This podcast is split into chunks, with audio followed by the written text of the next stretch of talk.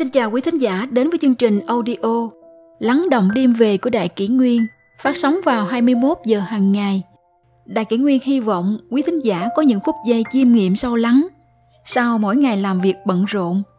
Hôm nay, chúng tôi xin gửi đến các bạn thính giả câu chuyện Thế nào là một người đàn ông có cốt cách chân chính đúng nghĩa? Nam giới sở dĩ được gọi là đàn ông, là đấng nam nhi, chính là vì có cốt cách đàn ông. Thế nào là một người đàn ông chân chính đúng nghĩa?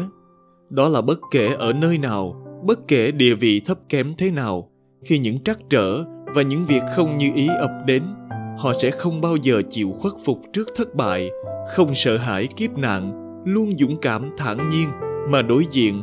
Đây chính là cốt cách đàn ông. Cốt cách đàn ông không giống như cành liễu mềm mại mà phải như cây tùng thẳng tắp vươn mình trên vách núi hiểm trở. Cốt cách không tồn tại ở bên dòng suối nhỏ trong vắt tĩnh lặng, cũng không tồn tại trong cái ổ ấm áp dễ chịu, mà phải được ẩn chứa trong biển cả mênh mông gào thét và ẩn chứa trong bầu không thâm thẳm ngửa mặt vẫy vùng. Cốt cách là cuộc sống của người đàn ông, là một loại khoan dung sau khi đã trải qua bao cuộc bể dâu, là một loại trầm tích lắng động sinh mệnh, là một loại chính nghĩa, một loại trác việt chính trực lành mạnh. Đàn ông không thể không có cốt cách. Đàn ông có thể không có phong độ, nhưng không thể không có cốt cách. Người không có cốt cách khi cuồng phong hoành hành thì sẽ cam lòng bò lê dưới đất. Người có cốt cách, tuy nhất thời gục ngã nhưng lại có thể đứng dậy là một đấng nam nhi chân chính trên đời. Đàn ông có thể không có tiền tài, nhưng không thể không có cốt cách. Người có cốt cách dẫu không đủ tiện nghi vật chất, nhưng phải sống tự nhiên thoát tục. Người có cốt cách có thể sống gian nan, nhưng phải sống khẳng khái. Cốt cách này thể hiện khí phách, thể hiện sự cương nghị, bền lòng, muôn vàng khổ nạn cũng không lay chuyển nổi. Cốt cách chính là khí khái cương trực, là phong độ và khí chất ngoan cường. Đó chính là vẻ đẹp của người đàn ông chân chính.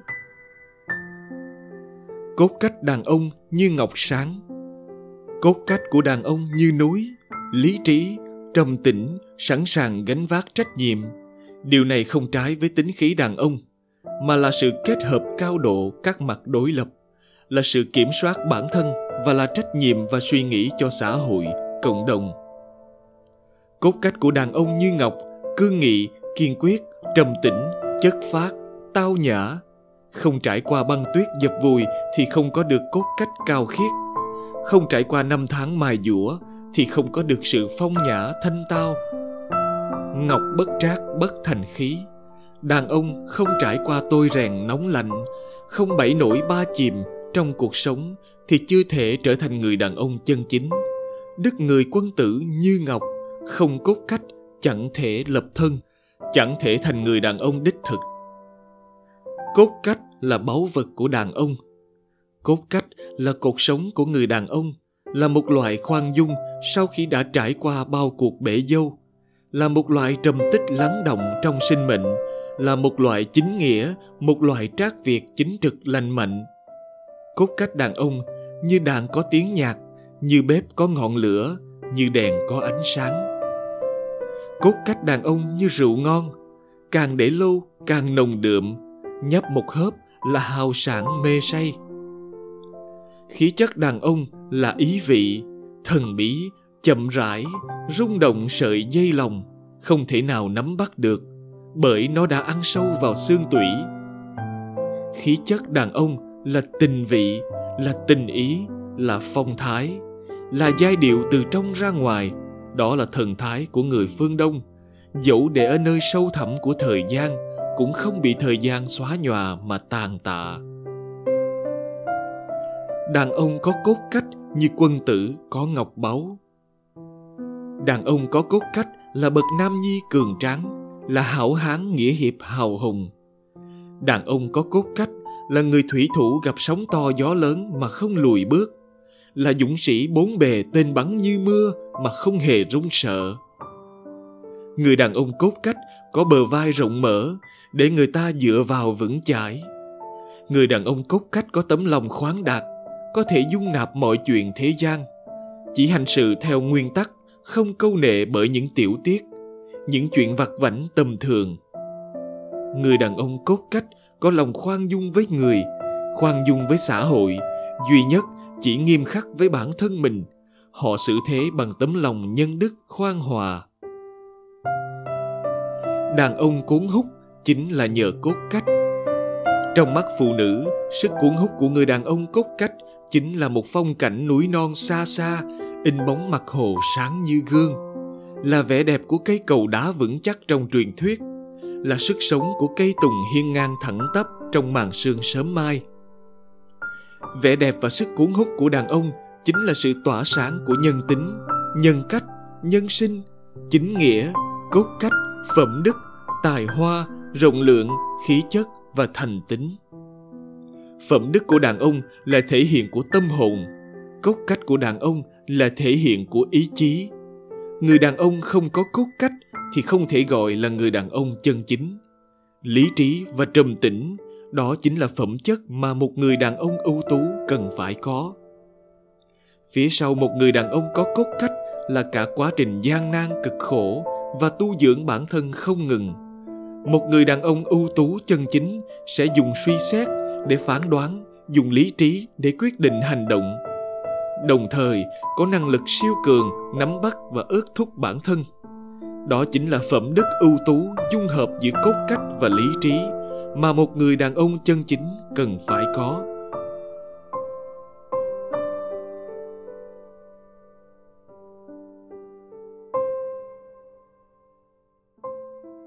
Tiếp theo chúng tôi xin gửi tới quý thính giả câu chuyện Ở đời biết giữ được chừng mực mới là tốt nhất. Thời Tề Uy Vương, nhà vua thích những câu đố, tiếng lóng, ham mê khoái lạc, rượu uống thâu đêm, chẳng còn để ý gì đến chính sự. Có thuần vu khôn nổi tiếng, là người nói năng vừa lưu loát, sâu sắc, vừa hợp lý, có duyên – nhiều lần dùng lối nói bóng gió để can vua giúp tề uy vương quay về chính đạo. Năm thứ tám đời tề uy vương sở cất đại quân xâm phạm đất tề thuần phu khôn đi sứ sang triệu. Vua triệu giúp cho mười vạn quân tinh nhuệ, một ngàn cổ xe nặng, quân sở hay tin đang đêm rút lui. Tề uy vương mừng lắm. Đặt tiệc ở hậu cung, mời thuần vu khôn đến uống rượu và hỏi, tiên sinh uống độ bao nhiêu thì say? Khôn thưa. Thần uống một đấu cũng say, một thạch, mười đấu cũng say tiên sinh uống một đấu mà đã say thì uống sao nổi một thạch. Có thể nói cho biết như thế nghĩa là thế nào chăng? Cho uống trước mặt đại vương, có quan chấp pháp đứng cạnh, có quan ngự sử đứng sau. Thân sợ hãi phủ phục mà uống thì không quá một đấu là say ngay. Nhược bằng, đấng thân có khách là ông lớn, thần sắn tay áo, khom lưng dâng chén mời khách rượu sót chén, rơi rớt nhiều, chốc chốc lại đứng dậy nâng chén chúc mừng. Thì không quá hai đấu là say. Nếu là chỗ bạn bè giao du, lâu ngày không thấy mặt, bỗng được gặp nhau, vui vẻ ôn chuyện cũ, cùng nhau thủ thỉ câu tâm tình, thì uống năm sáu đấu có khi say liền. Đến như trong làng, trong xóm hội họp đánh chén với nhau trai gái ngồi lẫn lộn, khề khà chén chú chén anh, bất chấp cả giờ giấc, tùm năm, tùm ba, ngã ra cờ bạc, đánh, đầu hồ, nắm tay nhau, không phạt, trừng mắt nhìn, không cấm, phía trước có hoa tai đánh rơi, đằng sau có trâm cài để rớt. Ở trong cái cảnh tượng mà khôn tôi trộm lấy làm thích thú đó khôn tôi có thể uống chừng tám đấu, mà cũng chỉ mới say hai, ba phần. Trời chiều rượu tàn, dồn những chỗ rượu sót chén lại, túm tụm ngồi với nhau, trai gái chung chiếu, giày guốc lẫn lộn mầm chén lung tung, trên nền nến tắt. Chủ nhân giữ thần và tiễn khách, áo cánh lụa mỏng rơi ra, hơi hương nồng thoảng ngát. Lúc đó lòng thần rất vui, có thể uống được một thạch. Cho nên nói rằng, tửu cụ tắc loạn, lạc cực tắc bi. Nghĩa là, rượu uống tận độ thì sinh bậy, vui đến tận độ thì sinh buồn. Vạn sự đều như thế cả. Tề vương nói, phải, và bãi bỏ các tiệc rượu thâu đêm, dùng khôn làm quan phụ trách giao tế tiếp đãi tân khách chư hầu. Mỗi lần nhà vua thết tiệc khôn thường ngồi bên. Tửu cụ tắc loạn lạc cực tắc bi. Từ chuyện uống rượu mà suy rộng ra vạn sự trên đời đều không nên vô độ. Con người sở dĩ có đạo đức hơn loài cầm thú là nhờ biết chừng mực và lễ độ. Nếu vô độ, sẽ phát tiết ma tính, làm ra những chuyện bại hoại nhân luân niềm vui, nếu phóng túng cũng dẫn đến bi thảm. Trong luận ngữ, hương đảng viết, duy tủ vô lượng bất cập loạn, nghĩa là uống rượu đủ lượng không để bị loạn tính. Tô đông pha cũng viết, uống rượu không say, bậc anh hào. Biết giữ chừng mực là biểu hiện của chí khí anh hào, của hàm dưỡng nội tâm chứ không như quan niệm biến dị cho rằng không say không về mới là quân tử.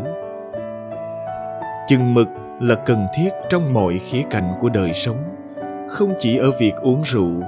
Trong quan hệ vợ chồng, quá thân mật sẽ sinh ra khinh mạng xuồng xả. Sử học gia huệ ban viết, một khi sự việc cợt nhã phát sinh, thì lời nói nhất định vượt quá chừng mực. Lời nói quá đi phóng túng buông thả được dịp phát sinh. Cách nghĩ vũ nhục đối với người chồng sẽ nảy sinh. Ấy là bởi không biết duyên cớ về có chừng mực vậy. Trương trạm, một vị quan đại tư đồ thời đông hán, là người đoan chính, hết mực tôn trọng lễ tiết. Ra ngoài, ông đi đứng nói năng chừng mực, ăn mặc phù hợp, tuân theo lễ nghi. Ở nhà mọi cử chỉ, lời nói, ông đều giữ lễ cẩn thận và trang trọng. Có người bảo ông không tự nhiên, đạo đức giả. Trường trạm nghe thấy thì cười, nói rằng, ta thật sự là không tự nhiên. Người khác không tự nhiên là để làm việc xấu. Ta vì hành thiện mà không tự nhiên. Chẳng lẽ không được hay sao? Làm thế nào để không bị quá đà thất lễ? Giữ gìn vững chắc chừng mực đây. Sử học gia huệ ban cho rằng, người trường kỳ gìn giữ sự cung kính sẽ biết có chừng mực khoan dung với người khác đã thiện lại cung kính. Cung kính là gốc, chừng mực là ngọn. Chừng mực mà không cung kính thì không giữ được lâu bền. Thực lòng cung kính thì không cần cố tỏ vẻ cũng tự nhiên trở nên chừng mực.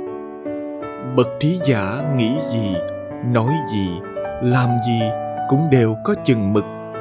Kỳ thực, ấy chính là cái dũng tự khắc chế bản thân, bồi dưỡng thiện tính, giữ cho mình luôn ở trong đạo.